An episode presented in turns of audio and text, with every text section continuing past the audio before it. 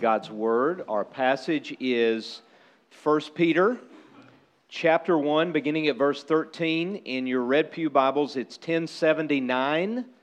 1079 in your Red Pew Bibles. If you didn't bring a Bible of your own, should be a Red Pew Bible that looks like this right here, somewhere nearby. If you want to hunt one of those up and turn to page 10, 10 79 again 1 peter chapter 1 beginning at verse 13 we like for everybody to be able to see the passage as it's being preached.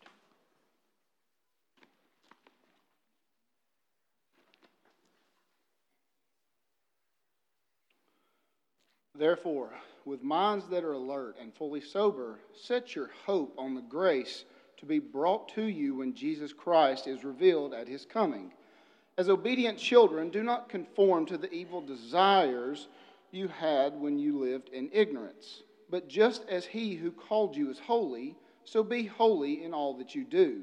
For it is written, Be holy, because I am holy. Since you call on a Father who judges each person's work impartially, live out your time as foreigners here in reverent fear. For you know it was not with perishable things, such as silver or gold, that you were redeemed from the empty way of life handed down to you from your ancestors, but with the precious blood of Christ, a lamb without blemish or defect. He was chosen before the creation of the world, but was revealed in these last times for your sake. Through him you believe in God, who raised him from the dead and glorified him and so your faith and hope are in God. The word of the Lord. Thank you, Aaron. Great job. Um, so, I have a new stool this morning that is guaranteed not to squeak, so we're going to put it to the test. I don't know if that drives anybody else crazy, but Michael Hunter couldn't take it anymore last week. So he said, I'm going to get you a new stool. No squeak. Good job, Michael. I like it. Hey, I also wanted to mention before we dive in here, over on the table over there, right as you walk into the right, there are two boxes, and there's little sheets like this. One is for, it's a little bit simpler for younger kids, one's for uh, older kids here. And it's just a way to take notes and guide you and help you get engaged as we walk through the passage in God's Word. There's some crayons and things over there. So you guys can feel free to walk over there and grab any of those things that you would need for this time. We, here at Grace Community, we love having children in the service. They are not a distraction, they are part of God's family and the body of Christ, and they are learning, even as they sit and drive their parents crazy, they are learning how to worship God, and that is very valuable to us here. So let me pray for us as we come to our passage. Father, we we want to pause and still our hearts as we move now in our time where we are giving our attention to your powerful word. Lord, that you have said, by your word you have made the world, and it is by your word, your word that you make us new, that you make new creation. And so, Father, we pray now, would you come? And draw near through the power of your word and the presence of your spirit and speak into our hearts that we would see Jesus, that we would be moved to worship, and that we would be changed. In Christ's name we pray. Amen. So let's start off with a question for the kids here. Kids, if you're ready to go. Have you ever been in a situation or a place in life where you felt like you didn't fit in? Have you ever had that experience? Yeah, so thank you for those honest hands that are going up. You know, the reality is we all, yeah, Troy even got his hand up back there. Yes, it's not just us kids, it's us adults too. It's a really challenging thing in life in that there is really, this is a human experience that we're in places in life where you feel like you don't fit in, or you feel the fear of not fitting in. And sometimes kids in school, this can be enormous, right?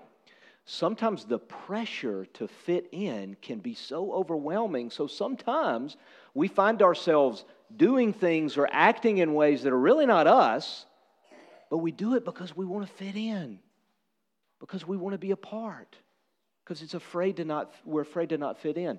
This was very much, so much of my experience growing up.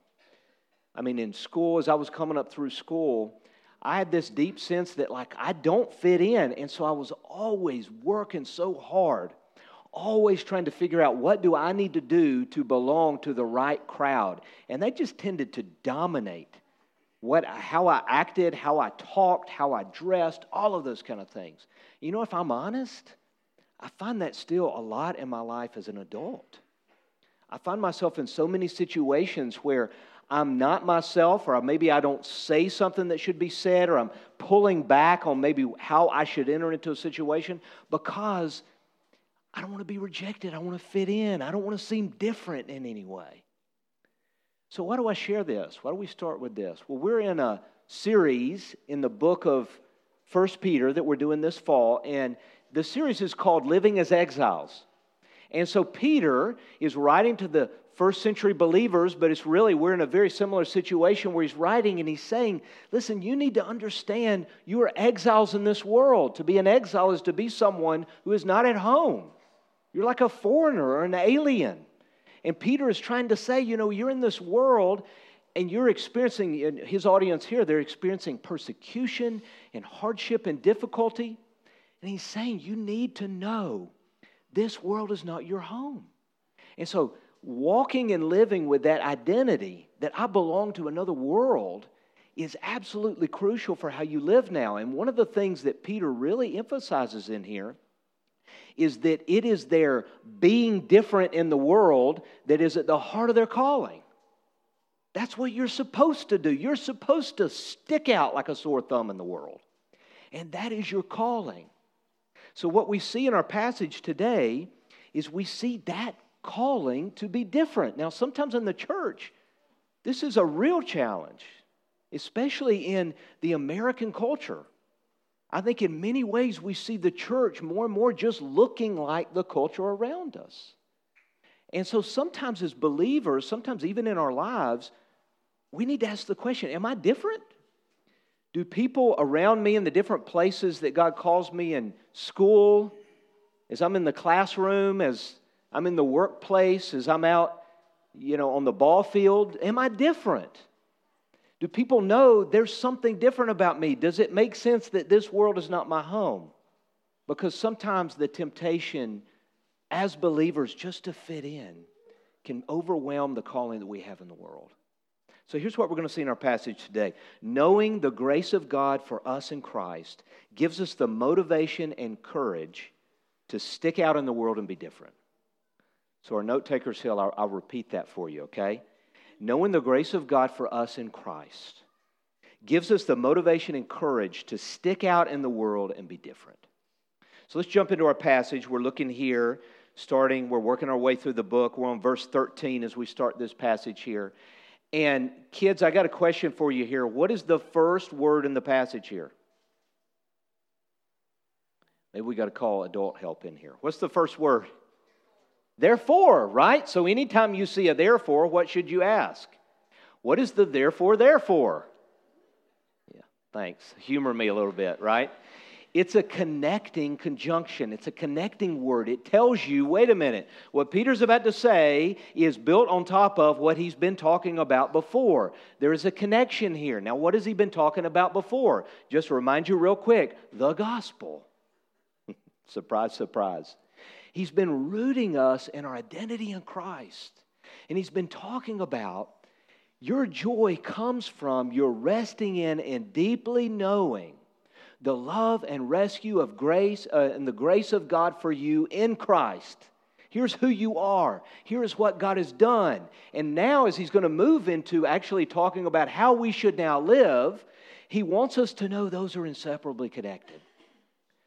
A theologian named Herman Ridderbos once said, The imperative always flows from the indicative. What the heck is Herman talking about there? Well, we got to get in English class for a minute. What is an imperative? It is a mood of verb that it means to command. It's something you should do. And Scripture gives us a lot of commands, a lot of instructions of how we should live in life. But now, what is an, uh, an indicative? An indicative is a statement of fact. This is already true. This has already happened to you. This is a, a true and living reality for you. And so Herman is saying the imperative, what we should do always in Scripture, flows from the indicative of what God has already done and accomplished for us in Christ. That is the logic of the gospel, and we talk about that constantly. But you need to see how the logic works in Scripture. You see it throughout. In Peter, he gives a command and almost immediately goes back to the gospel. And we might say, wait a minute, I already know that. Peter, tell me what I'm supposed to do. What's he doing? He wants us to know every imperative flows from the indicative of the gospel, it is the power for our obedience.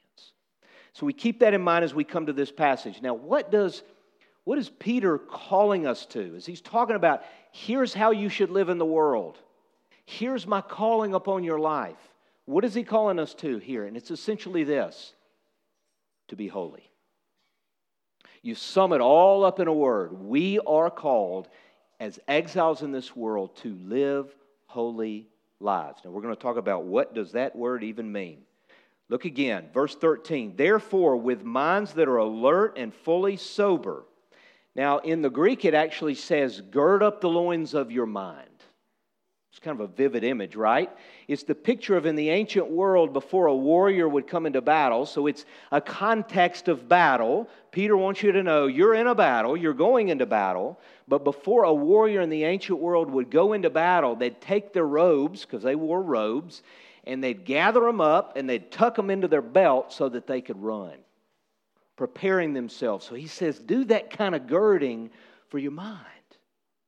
You got to be prepared for action. They ain't no frozen chosen here, okay? He's calling us to act and to live in a particular way. And what's vital is that you get your mind right as you move into that. Be prepared to actively live in a particular way. Set your hope on the grace to be brought you when Jesus Christ is revealed at his coming. Pointing us ahead again to this theme of hope in the book of Peter, this gospel hope that Jesus is going to make all things new, that what we're facing is a temporary reality and this world is not our home.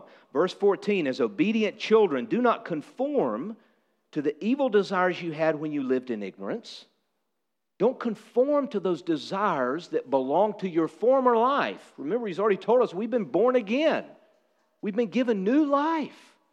And yet, the old life, the old man, the old woman, the old person, the old desires this is the hard thing about the Christian life. It's still in there. Now, that's not who I am anymore.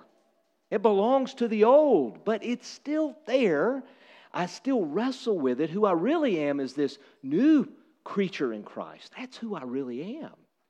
But what makes the Christian life so hard is those old desires remain, and sometimes what do we do? We live out of the old reality of who we used to be rather than out of the new of who we are in Christ. So he's saying, don't conform to those desires.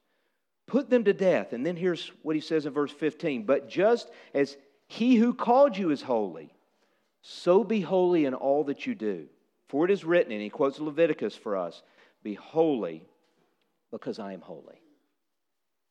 So, the summary of how we're called to live is holiness. Now, that's a big churchy word. So, we need to kind of think about what does this mean biblically? What does the word holy mean?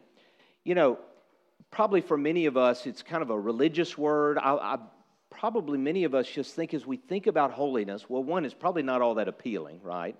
It means that uh, the fear that uh, someone said this, I can't remember whose quote this was, but holiness is the fear that someone somewhere in the world might be having fun. You know, it's kind of this kind of otherworldly, kind of, you know, church lady kind of image in our mind. And I think what we typically think of was, you know, if you're holy, then it means you avoid certain things, right? Usually that are attached to fun. Or you dress in a certain way, or you speak in a certain way, and things like that.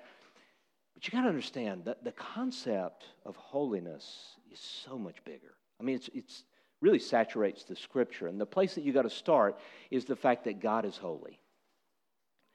We see, we actually sang a song at the very beginning about the holiness of God, and it was, it was based off of Isaiah 6. And you have this scene in the book of Isaiah where Isaiah comes into the heavenly throne room. He comes into the presence of God. He sees the angels worshiping before the throne of God. And do you remember what they were saying? Shouting in a loud voice, and their voices were so powerful, the temple itself was shaking. You remember what they were saying? They were saying one word over and over and over Holy, holy, holy. Now, anytime you repeat something three times, you're emphasizing it. If I was to tell you, you know, we had a ball game the other day, and the kids on this football team that we had to play were big, big, big. Right? You get the idea. They were big. By repeating it, they're saying, You are holy. And you know what happens to Isaiah whenever he sees this? Face down on the ground. he is immediately struck with his own sinfulness he is immediately struck with how different he is than God. And you see, that is the essence of holiness. Holiness, at its bottom level, most simple level, means to be set apart, to be different, to be unlike anything else. That's what it means to say that God is holy. He is in a league of his own. No one is like him, there is no being like him. And as we think about all of his attributes, they're all really summed up in his holiness. If we think about God's love, you know, we God is love. We talked about that a few weeks ago. But when we talk about God's love, it's a holy love. That is, it's unlike any other love in the whole world. When we talk about God's power, it is a holy power. It is unlike any other power. In fact, you can't even compare it to anything else. to say God is holy to mean he is utterly unique in all of his perfections, in all of his moral purity, that there is no comparison. That's what we mean when we say God is holy. But we also see in Scripture that people and things actually can become holy. You know, in the Old Testament worship, you had this really special place called the tabernacle. And in the tabernacle, later become the temple, it was a tent, and there were things inside the tabernacle for worship. There were tables, and there were altars, and they were, they were pieces of furniture. But they would they were not ordinary pieces of furniture because they would be consecrated to the Lord. They would be made holy. They would be changed from being a common table to being a holy table because they were set apart for the purposes of God. That's what it means to be holy.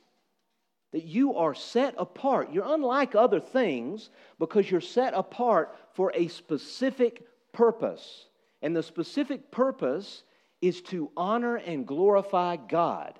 That's what happens to that table in the tabernacle. That's what happens to that tent. It's unlike any of the other tents because it is a holy tent because it has been set apart for the holy presence of God the place where the temple was. It's holy because it's set apart for Him. You see, the same was true for Israel, God's people in the Old Testament. They were to be holy. In fact, you see it over and over and over. He's quoting Leviticus here. And everything about their life was to set them apart from the nations. You know, God gave them all kinds of ceremonial laws you know, things that they were to eat, dietary laws, and ways that they were to act and live and dress and uh, ethically was a big part of their holiness, that they were to be a people devoted to justice. That is, according to the Bible, the care of the vulnerable.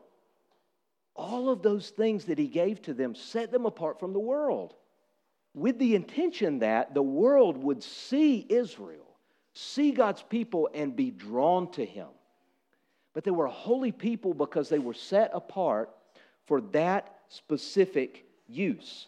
Now, in the New Testament and in the New Covenant in Christ, the emphasis on the holiness of God's people does not pass away, it's actually elevated. But what changes about the emphasis is that it moves from externals, how you dress, what you eat, to the internal and to the actual life that embodies Jesus. So, as we talk about followers of Christ, what it means to be holy is that we are like Jesus in our life. That we become his disciples, that we learn to live our life as Jesus would live our life if Jesus were living our life, to use Dallas Willard's description of what it means to be a disciple. Holiness simply means we are learning to live out the teaching of Jesus. We're learning to be like him. Now, what was the heart of his teaching? Well, in a word, it was love, right? Love. Loving God, loving our neighbor, neighbor, being a people who are marked by love. Now, you know, in the world, we're like, well, how does that stand out? How's that different? You know, the world's in love with love. We love pizza and we love music and trips and football and all kinds of stuff. How's loving? We're all loving, right? No. We're talking about a different kind of love. You see, the Jesus kind of love is not measured by how you love people like you, which is very normal in the world. Jesus' love is measured by how you love people who are unlike you. It's how you love even your enemy. And when we start talking about that, it gets really different, right? It's a holy kind of love. Like we're talking about, like, believe it or not, like a Republican loving a Democrat. That's the kind of love we're talking about. Supernatural. You don't see that in the world, right? We're talking about loving someone even who is doing you harm. Kids, we're talking about actually loving a bully. We're talking about loving the worst. We're talking about loving people who are unlovely. See, that's the Jesus kind of love. You love in that way, you're going to stick out like a sore thumb in the world. See, to be holy means that we are marked by a life of mercy and compassion in a world where everybody's climbing to the top. Everybody's stepping on each other to get to the top and elevate themselves and be in the right crowd and look the best, and usually at the expense of other people. And yet, the people of Jesus are to be those who actually choose to go to the back of the line. Imagine that. People who are looking to elevate those who are excluded. This is Jesus' love. Living a life of justice, this dogged devotion to the most vulnerable people in society. Biblically speaking, the Hebrew word is mishpat, and that's what it means. It means actually committing your life to the cause of the most weak.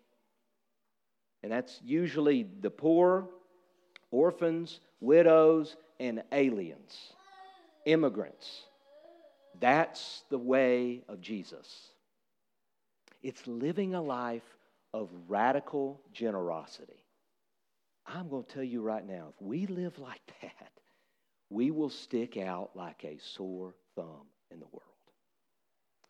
You know, there's been a lot of sociologists who've done studies on the explosive growth of Christianity in the first century.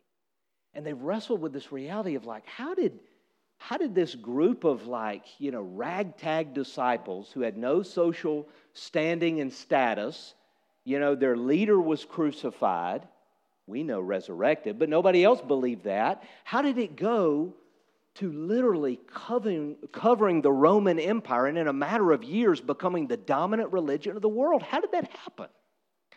And they go back and they study this, and you know what their determination was? It was the life of the believers in the first century. And it was specifically how they stood out, how they were different. And there were two key areas that they stood out the most with the quality of their life. It was the way that they treated their money and the way that they rea- related to sex. Believe it or not, those were the two things in the Roman culture of their day that made them the most radically different. You see, with their money, they were incredibly generous. They, they, were, they were giving their lives away for the sake of the poor, and yet their sexual ethic was so restricted to biblical heterosexual marriage alone. It was radical in the Roman world. Those were the opposite of the Roman world. It was incredibly materialistic and it was highly sexualized. Does that sound familiar to any other culture you know of? We're actually in it right now. And you know what made them st- stand out? Their radical generosity and yet their deep, committed sexual ethic in the context of marriage alone. Many have said they were generous with their lives, but not with their bodies. They shared their table with all, but not their beds. Those are direct quotes from first century uh, opposers to Christianity. They were complaining about it. It was the difference of their life that created the impact of their life on the world holiness. Now, I think we got to ask a question Are we different? Are we seen as different in the world? Do we stick out? Do our values contrast with that of the world? Do how we what we live for? I mean, it's easy to tell what somebody lives for, right? What do they give their time to? What do they give their money to? Always an indicator of what we live for. Is what we live for different than the non believing world? Are our values different? Do we use our time differently? Our money differently? Do we treat people differently? Are we different? Probably the best person to ask the question of is the people who are around us. they probably have a more accurate view, right? Would your classmates, kids, would your classmates say for some reason they don't join in when we're making fun of the un- uncool kid? For some reason they don't do that. And it irritates me and I don't like it, but they're different. Would they say that about you? Would your coworkers say, you know, it's weird, she doesn't gossip. You know, when we go to hammering the person, you know, and talking, you know, she doesn't join in. She, she tries to turn the conversation somewhere else or, or uh, she tries to defend the person. We don't like that. We, that didn't really fit in. Would they say about that, about you? Would your kids' coach say, What is it about Sunday with these people? What is it about that day? You know, it's so irritating. They think for some reason being in some place on a Sunday morning is more important than being at our baseball game or our football game or whatever it is. What is wrong with these people? I mean, don't they know that the athletic success of your children is the most important thing in life? Would they say that about us? Or do we just look the exact same? These are hard questions for me. so here's the question Where do we get the motivation and the power to live holy lives? And that's where Peter goes in the rest of the passage. He's called us to a life of holiness, a life of being different and standing out in the world. But the motivation that he gives us in verses 17 and following are two basic things, okay? What motivates a life of holiness? Fear and grace. Now, those might be odd to be put together, but let's look at what he's talking about here. Fear and grace, primary motivators. Look at verse 17. Since you call on a, on a father who judges each person's work impartially, live out your time as foreigners here in reverent fear. And you see there again, he's repeating this theme of you are foreigners, you're exiles, you're not at home. But he calls us to live here in reverent fear. Now, the fear that he's talking about here is not like a, a terror of being scared of God or wanting to run away with, from God. It is a reverent fear. It is having a sense of the awesomeness and the holiness of God. And it creates a certain kind of fear. In fact, the Bible calls it the fear of the Lord. And it's a huge concept in Scripture. We see it all over the place. The fear of the Lord is not being afraid of God in the sense that we run away from Him. The fear of the Lord, when we see that in Scripture, what it means is that God is the ultimate reality in your life, that, that He is the ultimate reference point, that He is everywhere, and everything that we do is before His eyes. Now, here's the challenge with fear. I think as we're talking about fear of the Lord, I think we're talking about a very foreign kind of concept for us in our culture. Because we live in a secular culture. I don't know if you ever heard that word before, but it is a secular culture. And here's what that means it doesn't mean that everyone in a secular culture believes God doesn't exist. Rather, what it means is that he is not present.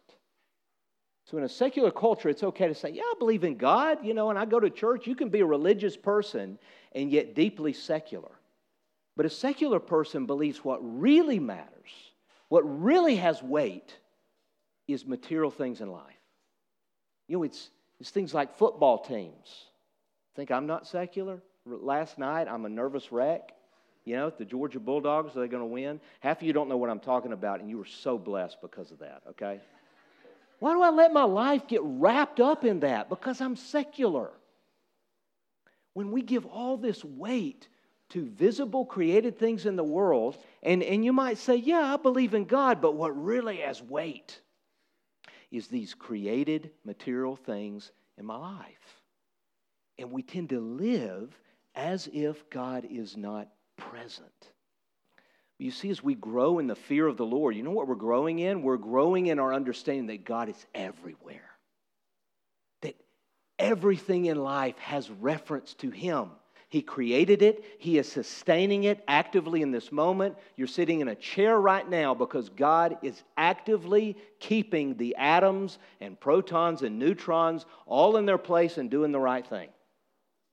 The floor beneath your feet is secure because God is sustaining it. Your heart is beating because He is actively causing it to beat.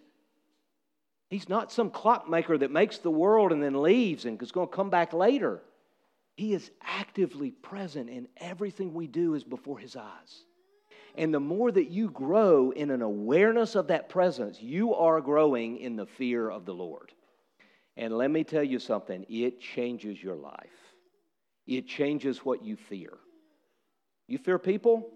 I fear people all the time. I fear the opinion of people constantly.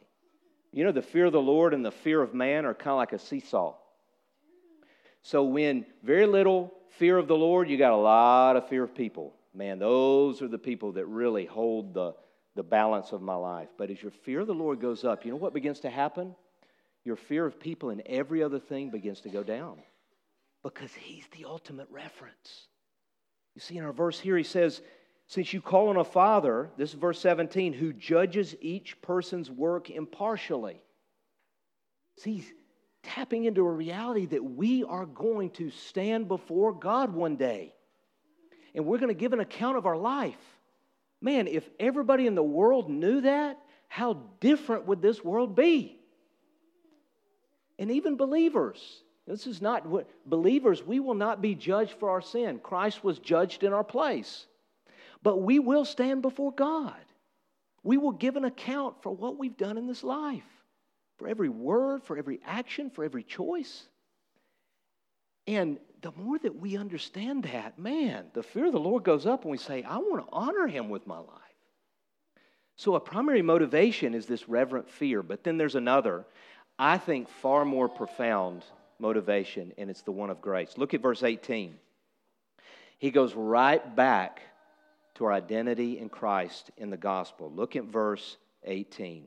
For you know that it was not with perishable things, such as silver or gold, that you were redeemed from the empty way of life handed down to you from your ancestors. But, verse 19, with the precious blood of Christ, a lamb without blemish or defect. What a man, just stick that in your pipe and smoke it a little bit. Amazing, beautiful, this description of the grace of the gospel. You know, we know the worth of something by what you're willing to give to have it or rescue it. Do you see what he's saying here? That we are so precious to God that he was willing to part with the most precious thing to him in the world, not silver or gold. You know, if somebody gives an enormous amount of wealth in this world for something else, we say, wow, that thing has tremendous value. But he says it wasn't with silver or gold that we were redeemed from the empty way of life handed down to us. Now, to be redeemed is a huge concept in the Bible. To be redeemed is to be purchased out of slavery. In the ancient world, if you fell into a debt, you would be sold into slavery you would be sold into something you could not get yourself out of and to so someone could come and redeem you. They could come and purchase your freedom and set you free. And that is the context of how he's describing the gospel here. But the price paid was not silver or gold. It was far too extravagant. It was the precious blood of his son. If God was willing to give the most precious thing to him in the world for our freedom, what does that mean we mean to him? You see that logic? Peter wants that to pierce our hearts. That you have been bought, you have been redeemed. The Father so loves you and is committed to you that He gave the precious blood of His Son that you might be free. You see, Peter wants to motivate our holy life by the truth of the gospel. You see, here's the reality the more that that begins to penetrate our hearts, the more that that gets past the defenses and gets down to the bottom and begins to move us, the depth of God's love for us in Christ you know what it begins to do? It begins to empower you to be different, to live a life of holiness in this world. So this morning we get to respond by coming to the table. And really, at the communion table, we see these two elements brought side by side reverent fear and grace. Love and grace brought together right here, side by side, because this table this is a holy table. This is a holy sacrament. You know, this is not just going through the motions of something. This is not just drinking some juice and eating some bread. This is holy. And we see many places in Scripture that describes that. This is different. This is special. This, this is a place where the living God, the Holy One, comes to meet with his people at communion. So this is this is different. So there's a there's a certain sense of reverent fear you come with as you come to the table. We're meeting with the living God, but yet it is a table of overwhelming grace. You know, that lamb without blemish that was given for us is portrayed here at the table. I mean, that's taken us back to the Passover, where there would be the sacrifice of a pure, spotless lamb in the place of the sin of the people. He would become, that, that lamb, that sacrifice would become a substitute. And that blood would be sprinkled on the people and it would cleanse them. The sacrifice was taking their place. That is what is portrayed at the communion table as we eat the body of Jesus and we drink the juice. We're drinking of his blood. It's taking us back to the gospel, it's taking us back to the grace of the work of Jesus in our place. So as we come, we come with both fear and boldness. You got to see that. The gospel makes you both incredibly humble and yet incredibly bold because the entirety of our sin has been paid for by the work of Christ alone. So as we come to this table, we come with reverent fear and we come to receive his deep and overwhelming grace.